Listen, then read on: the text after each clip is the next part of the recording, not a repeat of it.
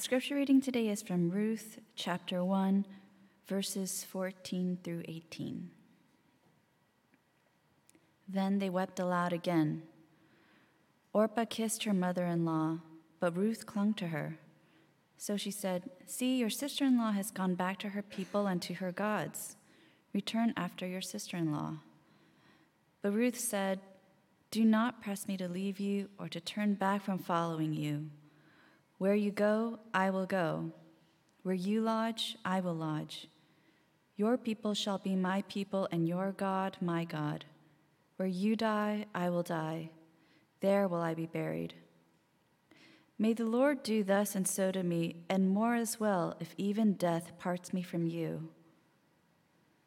When Naomi saw that she was determined to go with her, she said no more to her. The word of the Lord. Take a moment now for silent reflection.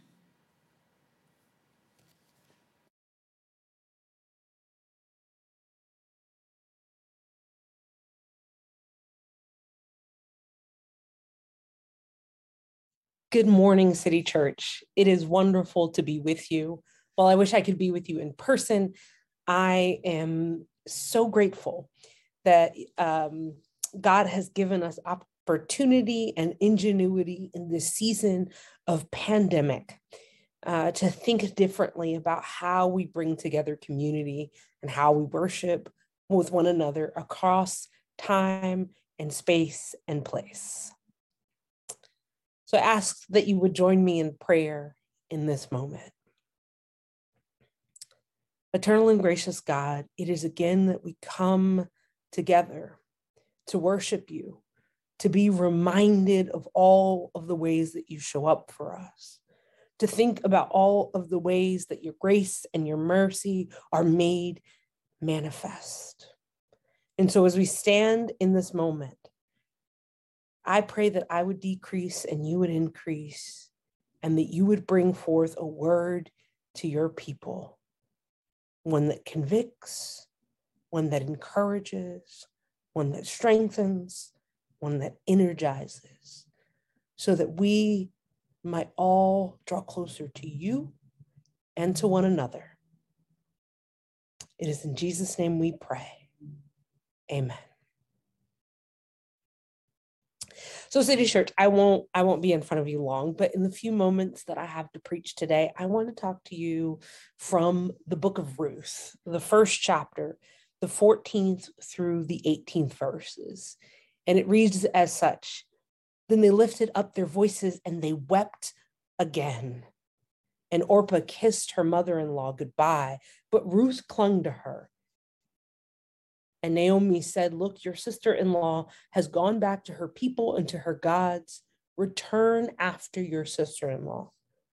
But Ruth said, Entreat me not to leave you or to turn back from following after you.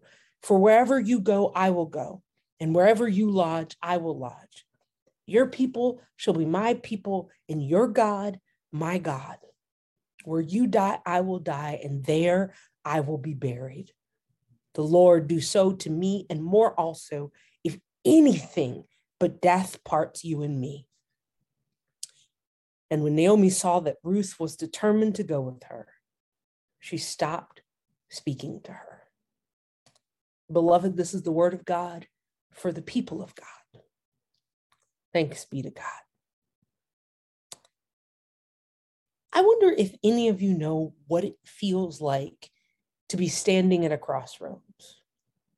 How many of you know what it means to be faced with a decision that will not only impact your situation, but your station in life? I believe that there are some people who will never know what this feels like, but for some of us, uh, we know what it means to be standing in a pivotal moment in our lives, at a moment where we are faced with the decision to keep moving forward or to turn back. From the outside looking in, the decision seems simple, but when you are in that moment, it's complicated, it's messy, it's confusing, and it's downright stressful. And it's at this moment that we encounter this text. It's at this moment that we find three women Naomi, Orpah, and Ruth. Naomi, a woman of Bethlehem who left her town and her people for the the country of Moab years earlier with her husbands and her two sons to escape famine. Now, more than 10 years later, she's returning to Bethlehem, a widow, with her two Moabite daughters in law, Orpah and Ruth, who have also been widowed. Thus, we encounter thus as we encounter this text, we find Orpah and Ruth in the middle of the desert on their way to a place that they know nothing about, to live with people that they did not know, to exist in a culture that they are not familiar with. And it's at this moment that their mother-in-law looks at them and says, Go back, each of you, to your mother's house she tells them uh, it's all right for them to return to their people, their culture, their family. She gives them a rhetorical okay to return to what's familiar. And we might complicate this uh, situation by understanding that there's some self interest for Naomi in returning these daughters in law to the people of Moab, because Naomi knows that she's left her people in a time of stress. She left her people when they're lacking, and she's coming back in need of something. And the last thing that she wants to do coming back is to have two Moabite women with her. But regardless of her motive, uh, Orpah takes the out. She decides to follow Naomi's heeding and she goes home, and we cannot blame her. But faced with the same decision, Ruth makes a different choice.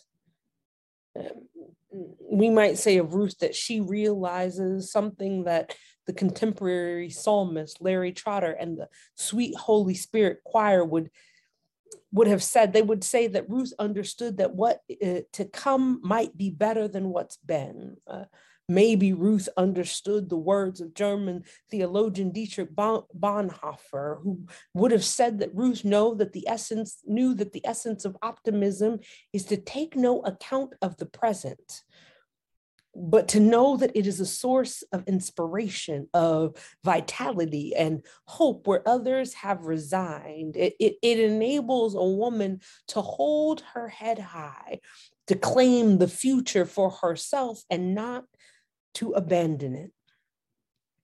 Maybe Ruth understood what New Testament scholars would have said um, that Jesus best encapsulates the mentality of Ruth when he said in the Gospel of according to Luke that no one having put his hand to the plow and looking back is fit for the kingdom of God. Whoever does not bear his or her cross and come after me cannot be my disciple. But I have to admit that when I think about Ruth, I think that her mentality, her mindset can be best summed up by my ancestors, by my grandmama and granddaddy. And when you would ask them why they pressed their way, why they persevered when it seemed like everyone else had given up, why they kept moving forward, even when they knew that not everyone was for them. And as a matter of fact, there were more people against them than who were for them. And I would ask my grandparents, why did you keep going? And they said, because I realized that I had come too far to turn back now. And there are many of us who understand that there are situations in life where we're presented with people who don't always have our best interest at heart, presented with people who don't understand the challenges that we're facing, presented with people who operate so deeply in their brokenness that they cannot and will not protect us. And sometimes we have to make different decisions. Sometimes we understand that we need to run away. Sometimes we need to protect ourselves, but sometimes we know that we have come too far to turn back now. Ruth's story is one that can inspire each of us when we walk this particular journey of faith. Her story is one that should drive each of us as we prepare to go to different levels and into new spaces in our lives. Ruth illustrates for us the th- three basic tenets or principles in life. You see, the first thing that I like about Ruth is that she had a passion for the possibilities. Ruth could have and should have been afraid of what was ahead of her. She should have been worried about the situation that she was going to face. She could have been apprehensive about what it meant to go to Bethlehem, but her passion for the possibility outweighed her being paralyzed by her present situation. You see, too many of us are missing the blessings that God has in store for us because we're afraid to step into the unfamiliar. It's easier to sit in the things we know. It's it, it's much more comfortable to be around the people and the situations that have fostered us until this point in life.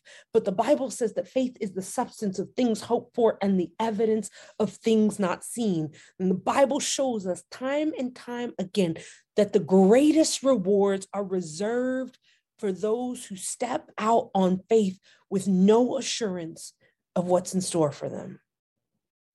Look at Noah and the ark and Peter walking on water. They all had to step out into the unknown to receive what God had for them.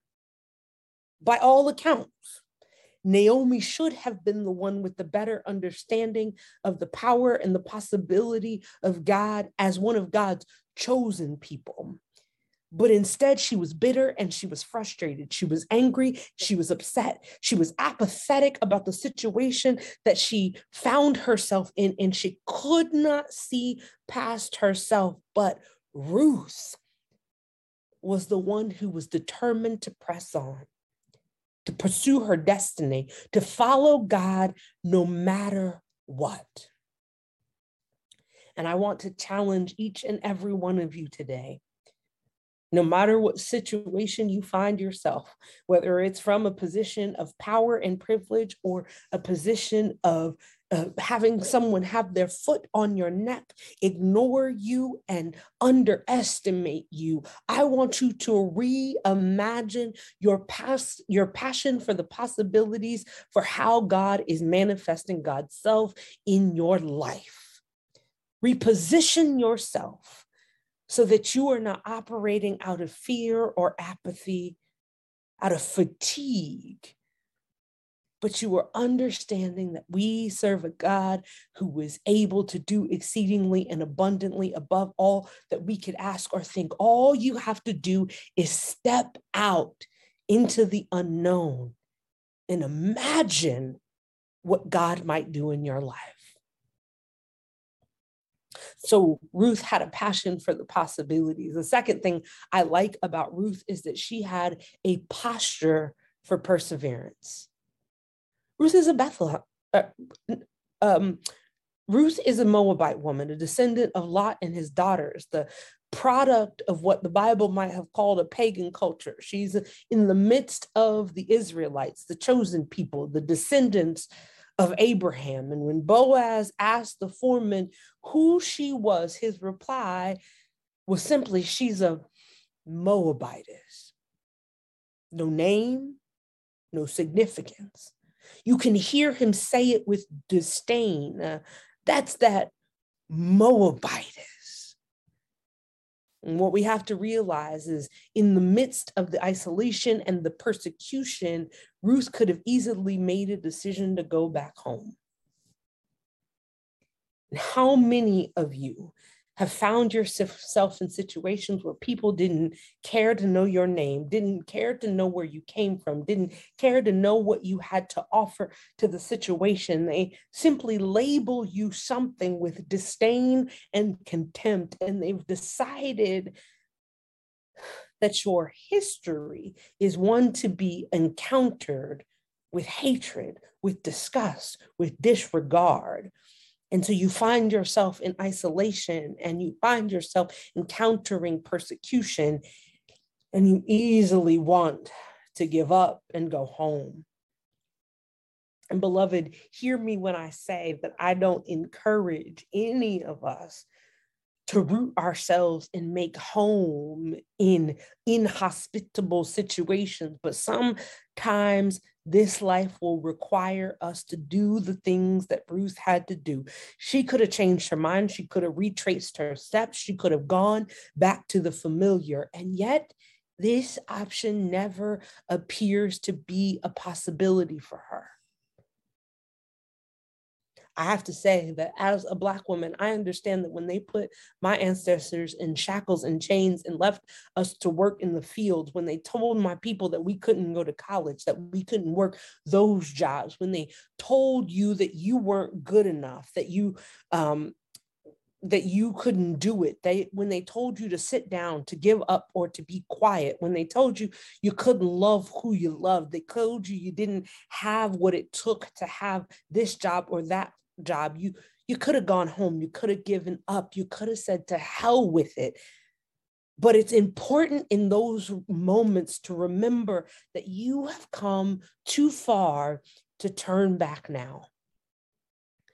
People will always try to limit your potential because of where you come from, because of the way you look, because of who you love, because of how you live. And it's in those moments that you hold your head high and you know that who where you've come from has made you a person worthy to stand in any situation. And you come too far to turn back now. You have a responsibility to yourself and to God to have a posture of perseverance, even when people can't see the gift that you are to a community, to our society, to this world. So Ruth had a passion for the possibilities. She had a posture of perseverance. But the thing that I like most about Ruth is she didn't mind picking up the pieces. If you look at chapter 2, verse 2, you see that Ruth tells Naomi, Let me go to the field and pick up the leftover grain behind anyone in whose eyes I would find favor you have to understand something about the culture, the social milieu of the time, that widows and orphans were allowed but not guaranteed the right to pick up scraps in the fields after the workers had come through and taken the best of the harvest. And so Ruth has made a decision to spend her days working in the field to pick up scraps. Ruth didn't mind picking up the pieces because she knew that God could use the pieces to provide provision.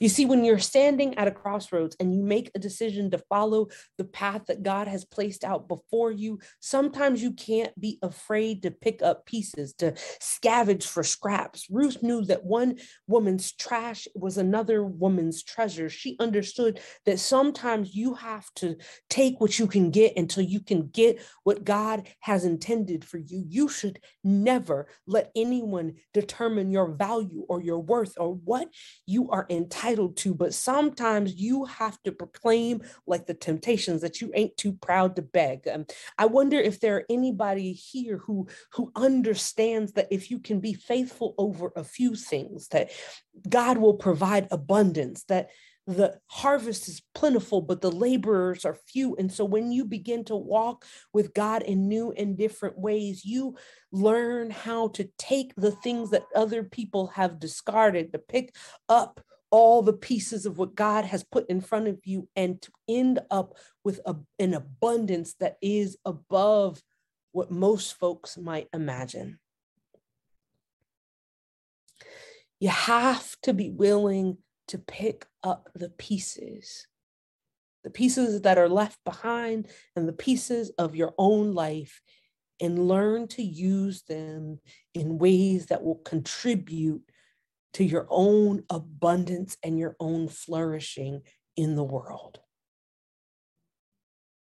But I have to tell you that what excites me most about this text in this story is that it doesn't end with Ruth. You see, the, the, the thing that's important is found in Ruth chapter 4.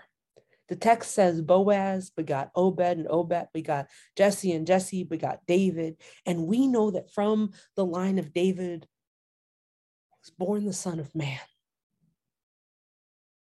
People will not always be on your side.